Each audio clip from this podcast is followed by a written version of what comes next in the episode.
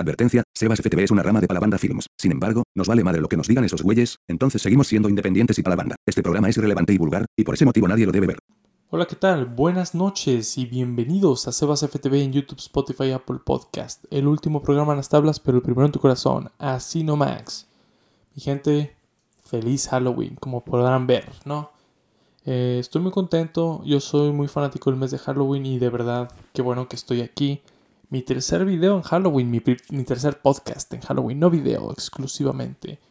Pero en, en octubre, güey, qué pedo.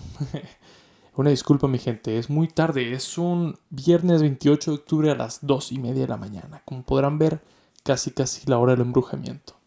Y qué bueno que les gustó mi podcast pasado acerca de mi experiencia con la Ouija. La neta, me causa mucha ilusión que mi, mi, desgracia les pareció muy fascinante. y hay mucha gente que no quiso ver este pedo, no lo quiso escuchar porque me dijeron, Sebastián, qué miedo, brother. De ver, en verdad, güey, está pasado de verga tu experiencia, güey. No, me da miedo escucharla solo. Entonces yo dije, ¿qué puedo hacer para darles eh, contenido exclusivo y bonito de Halloween sin que les dé miedo? Entonces vengo aquí a traerles a ejercer mi profesión, mi licenciatura en estudios cinematográficos y les voy a hablar sobre la película Halloween de 1978 dirigida por John Carpenter.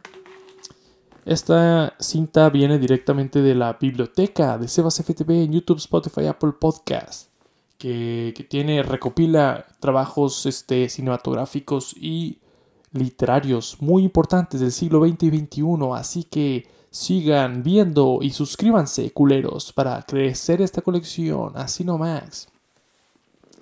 Pero sí, mi gente, les voy a hablar sobre Halloween. Y tengo una lectura que yo pienso que les va a parecer muy interesante. Pero antes de, iniciar con esta lectura que se relaciona mucho al género de Halloween, al género así como la relación y dinámica de géneros en Halloween, no tanto como el género, pero también voy a hablar sobre el género de slasher films, las películas slasher, ¿no? De la que Halloween es, no diría que la primera, pero sí es la primera slasher fundamental y en esencia que conocemos, ¿no? Porque también está la masacre en Texas, güey, que está muy buena. Y Psycho, ¿no? Que también es slasher técnicamente, pero Halloween fue la que perfeccionó la, la, fórmula, ¿no? Y de en adelante todos le siguen a Halloween. Entonces, ¿por qué fue tan impactante Halloween, no? Como les dije, es el slasher film esencial. Cubre todas las bases y tiene todos los arquetipos modernos, como el boogeyman y la chica final que otras películas a lo mejor tenían eh, a cierto grado, pero fallaban en concretarlo, ¿no? Y esta película lo hizo de, de, forma excelente y quedó como precedente para las demás slasher en el futuro. También los elementos de terror que emplea simplemente son chingoncísimos, efectivos a toda madre, güey. Y en cómo crearon y logran crear terror en la normalidad que es algo que en verdad nosotros nos, nos afecta, güey, nos da miedo, güey. Porque antes de eso, bueno, antes de Psycho y la chingada, porque Psycho más que una película de terror es considerada un suspenso, ¿no? Un, thriller. Pero antes de eso, güey, las películas de terror eran pues que, que Frankenstein, que Drácula, güey, el hombre lobo, ¿no? Esas madres, güey. Entonces se, se tiraban más a lo, a lo paranormal, ¿no? Bueno, no sé cuándo salió Rosemary's Baby, ¿no? Esa sí da un chingo de miedo, pero no es un slasher. Sí es película de terror cabrona, güey. Pero no. No, eh, no forma parte de este género los asesinos de slashers que, que conocemos justamente ahorita, ¿no? Entonces, ¿por qué Halloween es tan buena, no? Les voy a tirar la premisa rápida para la bandita que no lo conozca. Entonces, Halloween, en pocas palabras, trata sobre un pinche ruco cuarentón con problemas, eh, con mommy issues, ¿no? con unos mommy issues bien cabrones y de identidad sexual que lo motivaron a matar gente, güey. Y está stalkeando una morrilla de, prepa que, que, es una morrilla que no encaja, no es como todas las demás, güey. Es una morra que se viste muy, eh, muy masculino, digamos y que no coge, como la otra bandita, y por algún motivo la quiere matar. De eso va Halloween en muy pocas palabras, güey. Es muy simple, es muy ordinario, pero dentro de esa normalidad nos crea un terror bien cabrón, güey. Entonces, ¿por qué da tanto miedo, güey? ¿Por qué Michael Myers da miedo, güey? Michael Myers en su primera entrega es la personificación de la maldad pura. No voy a hablar de las otras películas, güey, eh, porque son una mierda. es que sí, güey, o sea, Michael Myers, lo bueno de Michael Myers es, es raya entre lo sobrenatural y lo normal y solamente es maldad, güey. Pero ya en Season of the Witch, en, no sé cuál chingados es la 2, creo, güey, que ahí hicieron a Michael Myers básicamente un anticristo, ¿no? Producto de una secta de una secta satánica que básicamente le dieron gas a este cabrón para hacer maldad, ¿no? Y tampoco de que Lori resulta ser la hermana menor de Michael Myers y por eso también se la quiere verguiar. De eso no vamos a hablar, güey. Yo estoy considerando solamente la línea del primer Halloween que se continúa en Halloween del 2018, Halloween Kills y Halloween Ends. No he visto Halloween Ends, fíjense, pero mm, me voy a enfocar más que nada en la original de Halloween, pero es esta línea de tiempo, antes de que se hiciera un cagadero, ¿no?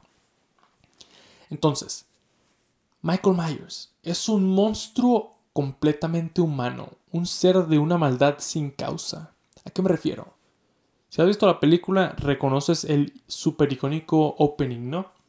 Donde tú sigues el punto de vista de una persona que primero está sorriando a una muchacha, a una muchacha, la neta, muy buena. Tengo que serles sincero, yo sí sentí mucha atracción por esta muchacha la primera vez que vi esta película.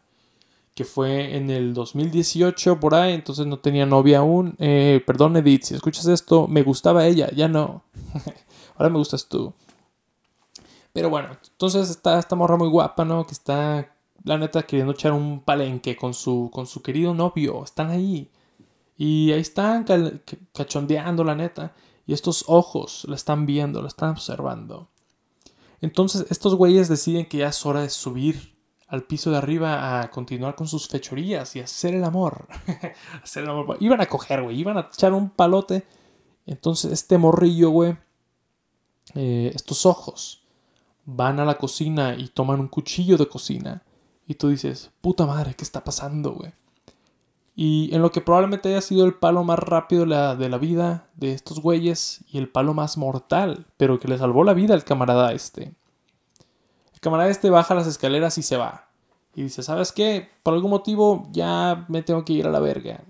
Claramente avergonzado del sexo que acabamos de tener, ya me voy. Ahí te cuidas, te ves. Ahí te ves luego. Pero luego esos ojos y ese cuchillo de cocina van y suben las escaleras y tú estás temiendo por la vida de esta pobre muchacha guapa. Y sube y empieza a decir así de que, ay Michael, no. O no sé qué dice, pero el caso es de que esas pinches manos revelan una manita, los ojos esos, con un cuchillo y empiezan a navajear a la persona, a la morra esta. Yo en ese momento ya estaba llorando, güey. Estaba llorando, perdí el amor de mi vida, dije.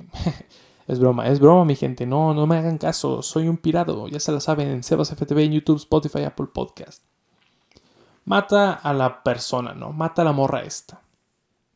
Luego baja este camaradita con el cuchillo ensangrentado y sale de la casa. Y es cuando se atraviesa con dos personas y ya cambia el shot y te sacan de los ojos, del punto de vista de este camarada.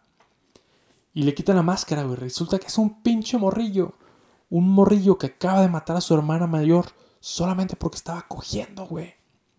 Qué pinche hater este morro, de verdad, o sea, neta, güey. Yo, la neta, yo tengo una concepción del sexo desde muy temprana edad, yo creo. Yo sabía, yo a esa edad, yo sabría lo que estaba pasando, güey. Yo no hubiera cagado el palo, la neta. Pero solamente soy yo, güey. A lo mejor gente como ustedes eh, que sí lo harían, probablemente estaban a un paso de convertirse en Michael Myers. Y les tengo un chingo de miedo. Es broma, obviamente no, güey. Pero no mamen, güey. O sea, esa es maldad pura, güey. Porque es un morrillo que por ningún motivo, un morrillo común y corriente, fue a matar a una persona, güey. Solamente porque estaba teniendo sexo, ¿no? Y eso es muy fascinante, güey. Porque aquí lo que nos presentan no es un ser humano con muchas heridas y traumas, güey, que lo llevaron a ser un asesino, ¿no? Lo que nos está mostrando es a un niño al principio de su vida que probablemente tiene muy pocas concepciones del mundo, que decidió convertirse en asesino y de nadie más y nadie menos que su propia familia. Súper, súper, súper cabrón, güey. Me pone a pensar eso en que vuelve del monstruo en algo humano, algo completamente humano. Y me pone a pensar mucho en Guillermo del Toro, que como ustedes sabrán, yo admiro cabrón a ese brother, pero él en sus historias, aparte de que a pesar de que sus historias están plagadas con lo que nosotros consideraríamos monstruos, seres mitológicos, fantásticos, lo que quieras, en realidad ellos no son los monstruos. Siempre se nos presenta al verdadero monstruo como un ser humano, completamente humano. Eso me hace bien vergas. Cosa que no se mantiene en el resto de la saga, güey. Porque literalmente lo convierte en un monstruo, güey. En un pinche zombie, güey, que tiene poderes sobrenaturales y la verga, güey. No mames, güey. Eso. Que incluso en Halloween, en la del 2018, lo hicieron muy bien, güey. Que todavía era básicamente un batito, güey. era un batito enfermo mental, culero, cagazón, que estaba ardido, güey, porque no había podido matar a esta morra, güey. Y va y la quiere matar, ¿no? En Halloween Kills, si la han visto, el pinche güey sobrevivió como 70 escopetazos, güey, y palazos a lo pendejo. Neta, güey, no hay forma de que sobreviva ese pedo, ¿no? Eso es lo que me caga, güey. Me caga cuando superhumanizan a Michael Myers, güey, porque lo que en verdad da miedo es que este cabrón sea humano, güey. Sea normal, común y corriente y que no tenga ninguna causa para ser tan malvado. Eso es terror verdadero. Ok, pero continuando con la película, güey.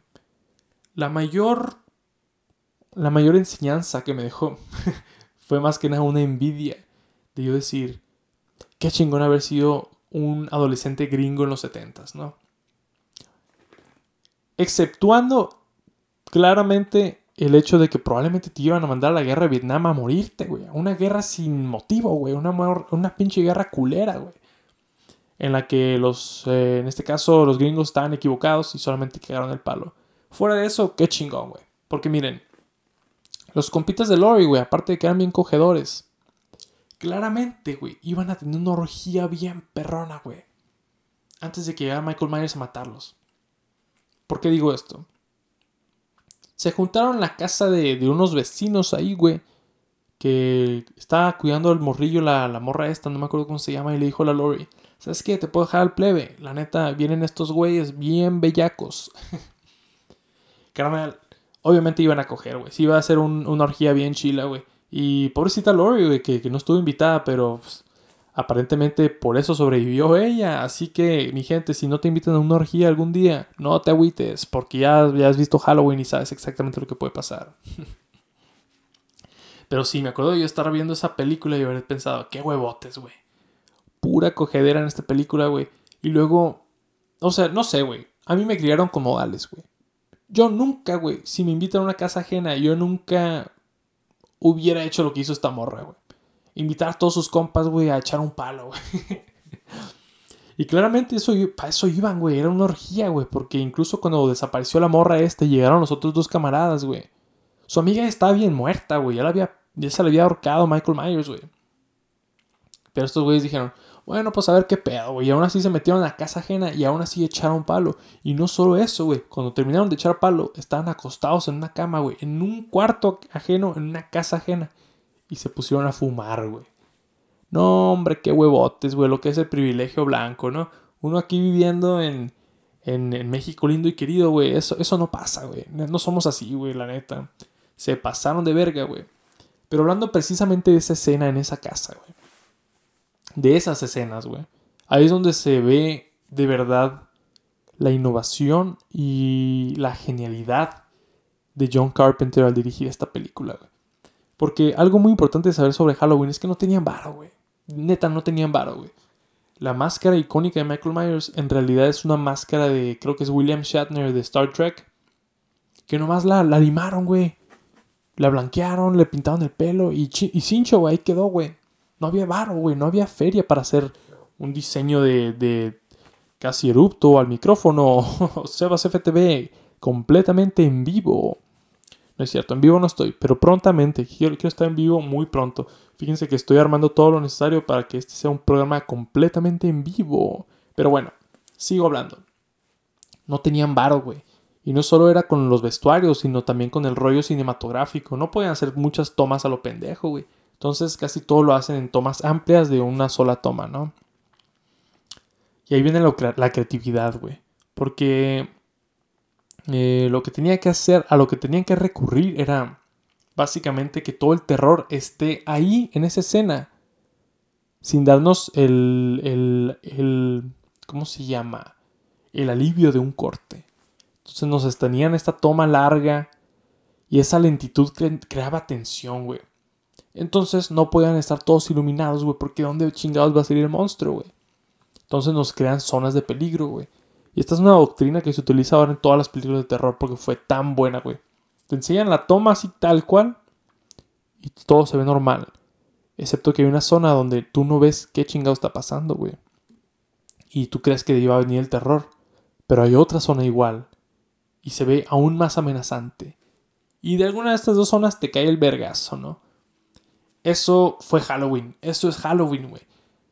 Cabrón, güey. O sea, de una carencia tan cabrona, güey, crearon un, no sé, una práctica, güey, sumamente perfecta, güey, en la que tú dices, ¿sabes qué? Queremos hacer terror.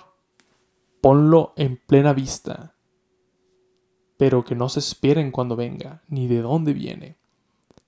Estás en Sebas FTV en YouTube, Spotify, Apple Podcast. Ya suscríbanse, ojetes. O denle like en Spotify o follow o como chingado se llame. O en Apple Podcast también. Pero cabrón, güey. Muy, muy chingón esa película, ¿no? Ahora. Algo súper chingón de esta película es que la forma en la que se nos presentan los personajes. Tú sientes esa necesidad por sobrevivir. Crea una urgencia y crea una identificación con los personajes en la cual se te transmite a ti como espectador la necesidad de, sobrevivir. Y no solo eso, crea a sí mismo, crea una empatía por el asesino. Porque en casi toda la película, bueno, al principio es muy claramente que es casi, pues es un POV shot de, del Michael Myers cagando el palo de morrillo, ¿no? Claramente te ponen los zapatos del asesino, güey. Donde tú quieras o no, eres el asesino, güey. Entonces se te obliga un poco a empatizar con el pedo. Y el resto de la película, casi todas las tomas, güey, son muy pocas reveladoras o de sobre el hombro de Michael Myers viendo a su víctima. Entonces, quieras o no, güey, estás ahí con los dos, güey. Y estaba leyendo un artículo, fíjense, esta fue una, una investigación que hice para la escuela, pero no pude encontrar el artículo precisamente, pero hablaba mucho cómo las películas slasher em, apelan y llaman a un sentido sadomasoquista en el espectador, güey. Porque tú viendo la película, tanto quieres que, quieres que se muera la persona como a la vez que no, güey. Entonces tú estás apoyando a los dos a la vez, güey. Tú cuando, cuando no ves al personaje principal, tú dices, ah, huevo, quiero que se muera este brother. Y lo matan y haces tu relief. Pero ahora cuando te la voltean a la personaje principal, ya empiezas a empatizar y dices, no me mates, por favor, quiero que esta morra venza. Eso está muy interesante, se me hace bien suave, güey, porque simplemente, güey, y voy a hablar más al respecto, pero es simplemente imponer comportamientos tabú de una forma en la que estás a salvo tú como espectador detrás de la pantalla. Más sobre eso eh, sigue en Sebas FTV en YouTube, Spotify, Apple Podcast. Ok, pero lo más importante y lo más chingón que pienso yo que logró Halloween perfectamente y que creó un precedente para el resto y de lo que se trata la mayoría de esta lectura que les voy a imponer es el, perfeccionamiento del boogeyman y la chica final. Eso está bien verga, güey, porque si ya se había visto, por ejemplo, en, en La Masacre en Texas o en Psycho, creo que nunca a este grado. Porque en Halloween fue la primera vez en la que vimos de verdad una antítesis, una dualidad. Dos lados opuestos de igual fuerza que, que se desenlazan, ¿no? Porque claramente en la masacre en Texas, güey, pobrecita la morra, le sucedió una tragedia, güey. O sea, de eso no hay duda. Y es, y es tal cual, güey. O sea, no, no, no hay comparativa de ella con Leatherface. Simplemente, qué culero, güey. Qué culero. Lo mismo en Psycho, güey. No hay esa comparativa, no hay esa, esa dualidad. Y el Boogeyman y la chica final, eso fue. Eso fue mi gente. Lo que dio paso al slasher moderno y a todo lo que vamos ahorita, que es una chingonería, ¿no? Pero antes de seguir de hablar de este tema, tengo que dar un disclaimer muy importante, así que escúchenme atentamente.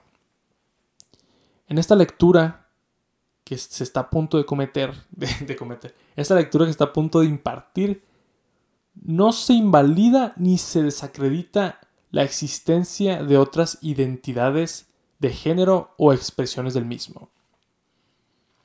¿A qué voy? En este caso, simplemente se realizará la lectura a este texto cinematográfico a través de los lentes del, de la, del femenino y el masculino, como géneros, ¿no? Y como les digo, en Sebas FTV todos son bienvenidos mientras se suscriban. Es broma, no, no, sí, todos son bienvenidos. Se respeta todo el espectro de la sexualidad y el género. Eh, de verdad, tienen nuestro apoyo, nuestro respeto, nuestra validación. Y, y sí, güey. Pero en este caso específico sí es muy importante poner el contexto de una dualidad femenina y masculina para comprender esta lectura de mejor forma ya que se manejan símbolos que, para simplificarlo en una dualidad, eh, son más relacionados al masculino y al femenino así, sin otro espectro, ¿no? Y sí hay casos en los que se habla del género como una forma ambigua, pero aún como una mezcla del masculino y el femenino y bajo ese contexto, ¿no? Y como les digo, no es esto para nada para desacreditar ni invalidar ninguna otra identidad de género ni expresión de género. Simplemente, eh, pues eran otros tiempos, güey. Se hizo la película en otros tiempos, güey. Se manejan las cosas de una forma más en blanco y negro, dos lados de una moneda, masculino, femenino. Y es importante reconocer que este es el contexto del que se está haciendo esta lectura para entender qué es a lo que voy. ¿Qué es lo interesante del Boogeyman y la chica final? Muy bien. Disclaimer Sebas FTV, disclaimer responsable, mi gente. Mensaje Sebas FTV, ya se la saben. Pero sí, a eso voy. Pero antes de continuar, me voy a una breve pausa. Solamente quería dejar esto en claro, mi gente, pero la verdad es que tengo mucha sed. Entonces vengo, justamente, no me abandonen. Sebas FTV en YouTube, Spotify, Apple Podcast viene de vuelta. Y vuelvo. Muchas gracias y estamos de vuelta. Entonces, como les decía, solamente para dejarlo en claro, en Sebas FTV se respeta, se, se valida, no se invalida, se valida y se le da la bienvenida a todo el espectro de expresión e identidad de género. Solamente para esta lectura sí tenemos que contextualizarlo en femenino y masculino para mejor entender los contrastes y comparación de esta dualidad que representa el boogeyman y la chica al final wow, Sebas FTV conciso, Sebas FTV responsable. Pero, pero bueno, sí, güey. Básicamente es eso. Lo interesante sobre este pedo del Boogeyman y la chica final que logra Halloween de una forma excelente es la identificación que se halla en el contraste de los personajes, ¿no? Entonces, muy temprano en la película se nos vuelve claro que Lori es, eh, no es una chica normal no es no la chica común y corriente que coge y que se viste en vestidos y que es súper hiper femenina, ¿no? Se nos presenta a Lori como una persona con muchos rasgos masculinos, que es mm, sexualmente no muy activa, incluso se podría decir que reprimida, ¿no? Pero se le dan rasgos muy masculinos para crear una especie de identificación tanto con la, la bandita, pues con toda la bandita, ¿no? Toda la gente que está viendo la película.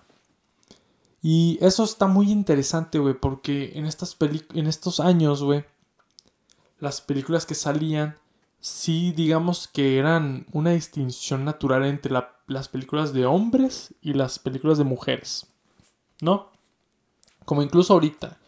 Em, o bueno, digamos en tiempos más contemporáneos, que ves la chick flick, que, ah, esta es para mujeres, y ves las películas de acción, son para hombres, a huevo. Pero igual, los slasher films siempre fue el lugar donde convergían estas este, audiencias, ¿no?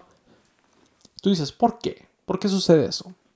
Pues ahí, ahí les va el siguiente planteamiento. Yo como hombre, yo vería a Lori muy masculina y diría yo, esa es banda, soy como, es como yo, ¿no? Y una mujer se alinearía naturalmente. Entonces ahí ya en ese personaje nos identificamos ambos. Como les digo, Sebas FTV no invalida la, la existencia de otras identidades de género. Simplemente para esta lectura, no quiero que me cancelen, brothers. La neta, créanme que no. Eh, viendo lo que pasó con Kanye West, brothers. Yo también voy a perder mis billones de dólares de un día para otro. Mi gente, me tengo que volver a ir, güey. Se me descargó la cámara. No, no me he dado cuenta, güey. Entonces vuelvo enseguida. Sebas FTV vuelve a cambiar de cámara. Y gracias. Ok, estás de vuelta con pilas nuevas de la cámara. Entonces a lo que iba. Lori es un punto de encuentro para ambos, eh, ambas identidades en la audiencia, ¿no?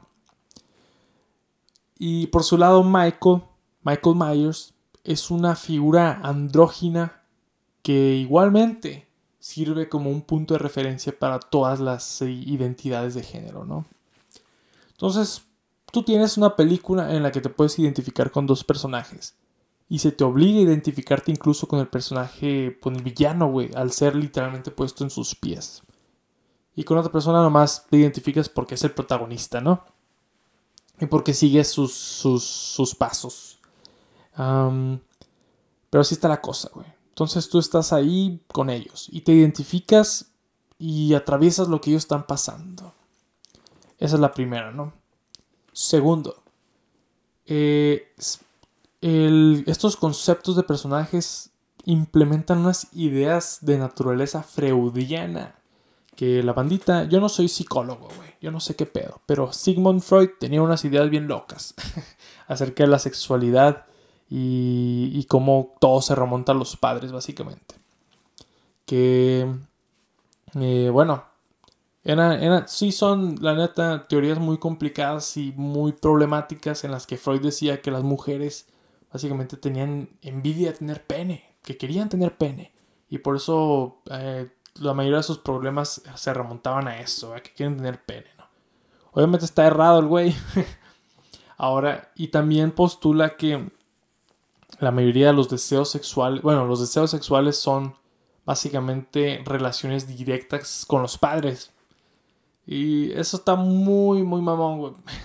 Entonces implica que, que una mujer por consecuencia, güey, este, tiene la naturaleza a querer este, castrar a los, a, los hombres por, por envidia de, tener pene y el hombre eh, por eso tiene como esa pinche feti, ¿cómo le dirían? Fetichización bien cabrona con su jefita y, que las mujeres básicamente son todas como, como que las expresiones sexuales del hombre son dirigidas a su madre y esparcidas no sé, güey. Está, está raro explicar. Pero básicamente, en pocas palabras, Freud dice que todos se quieren coger a su mamá y que todas las morras se quieren coger a su papá y que todas las morras tienen envidia de tener pene y que todos los hombres este, sienten como esa eh, pinche dominancia sobre la mujer a raíz de su relación con su mamá. Un pedo, ¿no, güey? Un pedo bien cabrón. El caso es que en estos personajes sí ves un poco de eso, güey, ¿no? Especialmente Michael Myers. Michael Myers tú lo ves que es una persona con un chingo de problemas y básicamente ante la doctrina de Freud pudieras diagnosticar que tiene mommy issues bien cabrones el hijo de la verga. Porque güey relaciona directamente la sexualidad con la violencia, ¿no? Entonces hay veces que Freud dice, decía puras mamás, pero la verdad muy, muchas veces lo prueban que está en lo correcto el verga. Y, yo odio a la gente que hace eso, güey, porque, porque no sé, güey, o sea, ¿por qué, güey? ¿Por qué le da la satisfacción al cabrón ese, no? Pobre vato, güey, este, se hundió bien machín cuando se murió su jefa y, y, de ahí dijo él, me doy cuenta ahora que mi jefa está muerta, que todo el tiempo me la quise coger, güey. No, no, no, está, está muy enfermo, güey. Sebas FTV no, no promueve para nada estos comportamientos ni estas ideas, güey, pero eran ideas de Freud, ¿no? Bueno, el caso es que en este pedo del, del slasher es muy importante ese complejo de castración y reemplazo fálicos, ¿no? Por ejemplo, eh, en, casos como eh, Michael Myers, precisamente, eh, Viernes 13, el Jason Burgess, la neta, ese camarada, güey, mame issues completamente, ¿no? Y, y, se le ve como ese complejo de castración en, en, la forma en la que se desenvuelve, digamos, socialmente, antes de ser un pinche asesino cabrón, ¿no, güey? O sea, pero lo mismo con Michael, digamos que, que nunca es visto como una persona madura y nunca llega a ese paso de ser un adulto maduro, por lo tanto nunca es un hombre. Entonces, eh, así está la cosa. Y parte de la simbología freudiana de, del, que, es presente en esta madre son pues, los objetos fálicos con los que matan a la banda, ¿no? Que Michael Myers es su, eh, su cuchillo de cocina, pinche Jason es su pinche machetón, Leatherface su, su sierra, ¿no? O sea, cosas así, güey.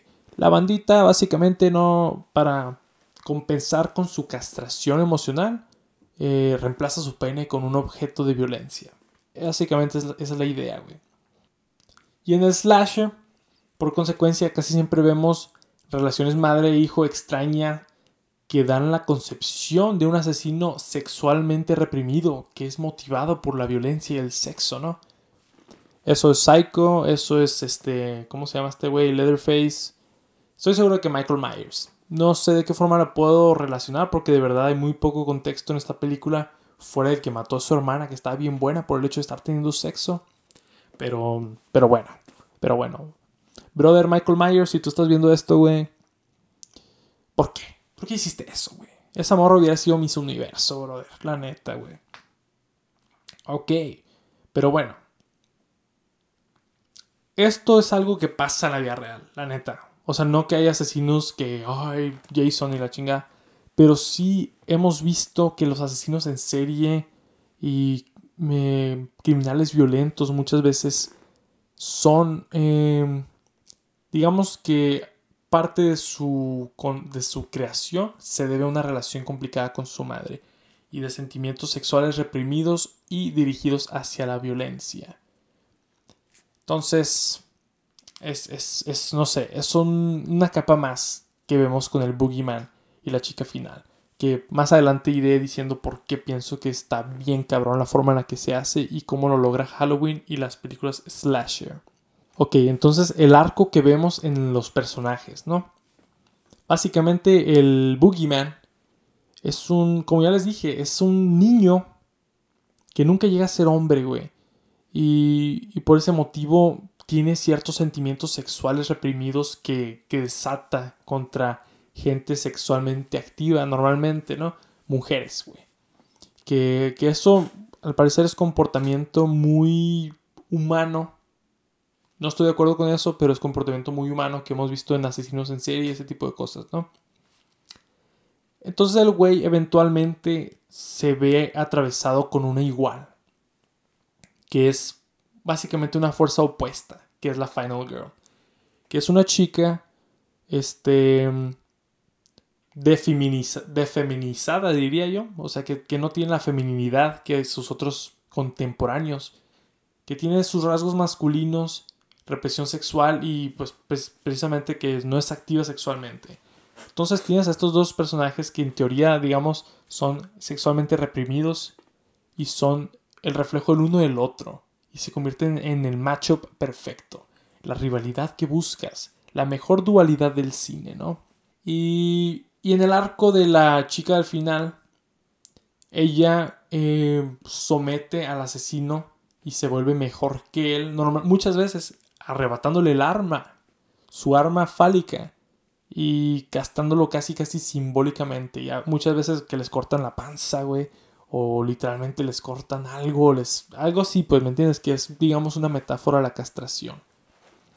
Entonces, tú lo que ves aquí, güey, es una dinámica medio extraña en la que el hombre feminizado es este, castrado y es convertido en algo menos que hombre por una mujer masculinizada, que al hacerlo se convierte más hombre. ¿Me explico?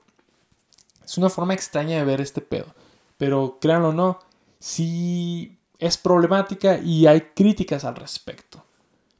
Críticas precisamente del, del slasher film es que parece castigar la sexualidad femenina y la femininidad ya que son mayormente las víctimas de, los asesinos, que en este caso Michael Myers sí mató a más morras cogiendo, güey. Em, pinche vato, güey, nomás no le gustaba ver a la gente feliz, ¿no? sí puede ser una forma de verlo, la neta no lo descarto, estoy de acuerdo con esa lectura, pero no creo que sea la única forma de verlo y no pienso que sea de, independiente de otras lecturas. Pienso que puede estar junto con otra forma de ver las cosas, ¿no? Siento que la película esta, Halloween y el género slasher es lo suficientemente compleja como para permitir ese tipo de diálogos. Y esta madre Halloween fue un putazo, güey. Fue un putazote, güey. Entonces, em, logró crear una forma de tratar temas tabú sin, como les digo, detrás de la cortina del espectador, de la, en la seguridad del espectador. Eso está muy interesante. Yo, yo pienso que es muy interesante, ¿no?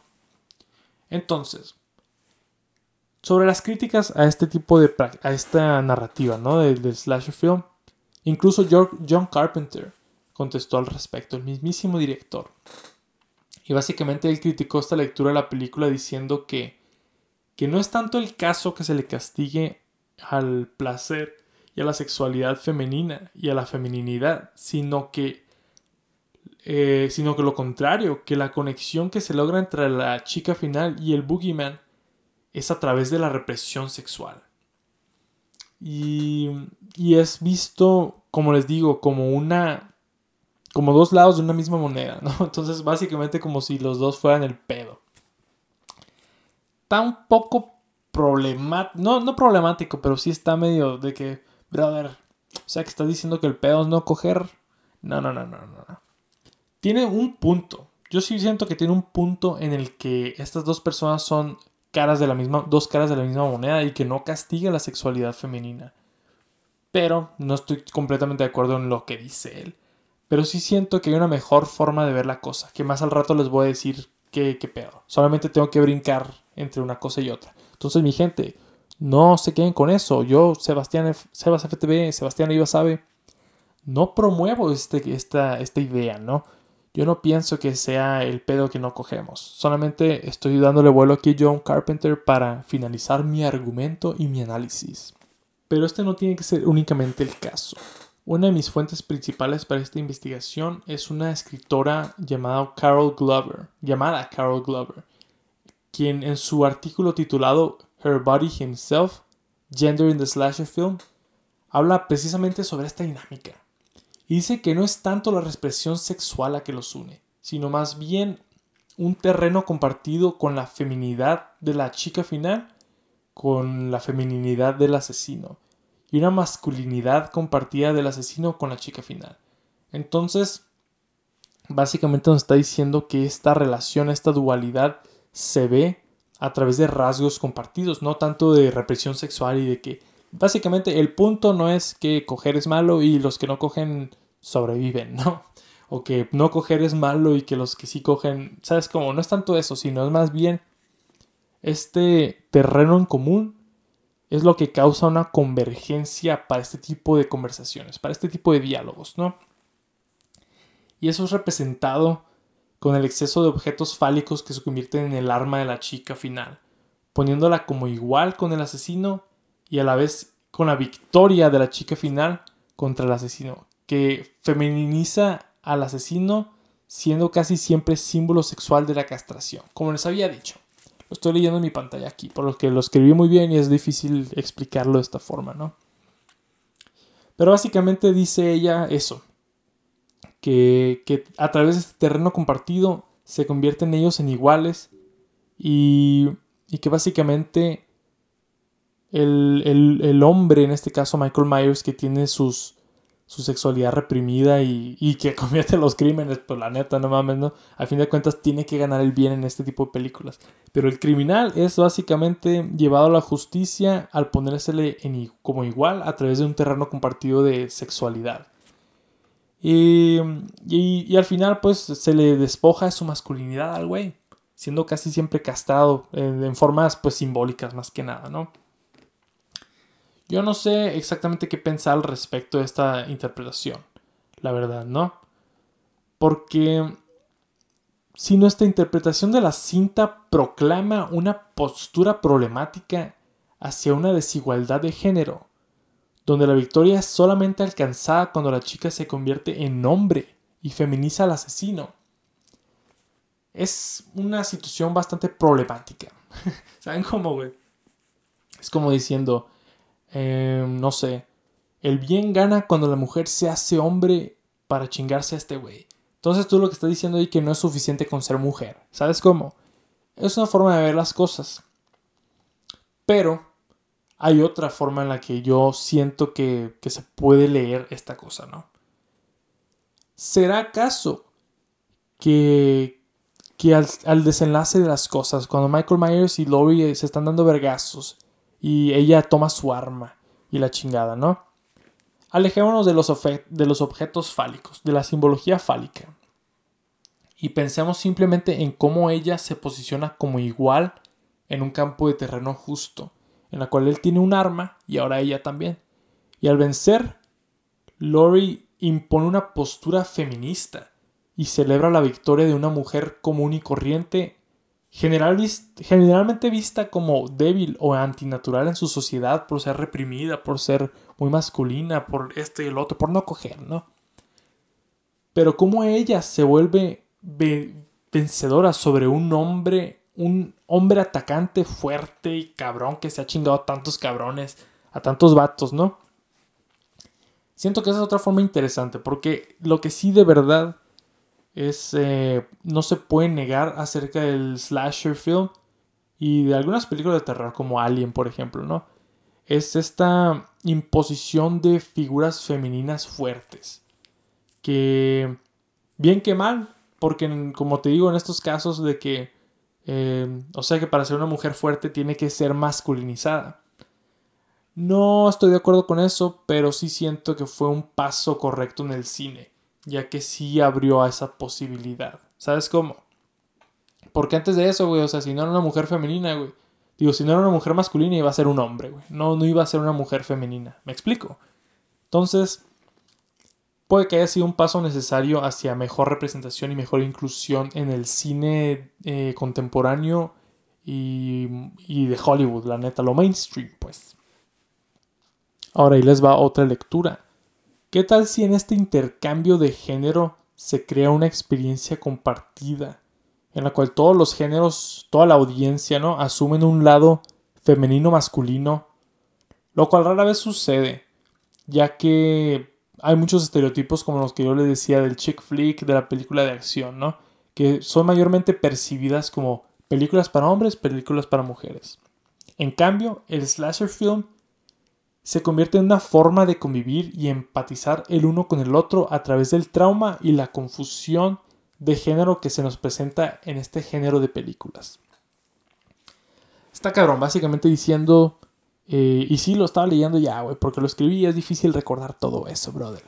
Pero básicamente diciendo como eh, este tipo de películas, esta imposición de esta dinámica de género, básicamente crea un terreno de un terreno en el que tú ves y, como espectador te identificas con ambos lados y empatizas de una forma en la cual a través de, de traumas en pantalla digamos que puedas hacer una paz con la masculinidad de una mujer y la feminidad de un hombre que en este caso son ambas cualidades que tiene Lori la que le llevaron a, a vencer encima del mal, ¿no?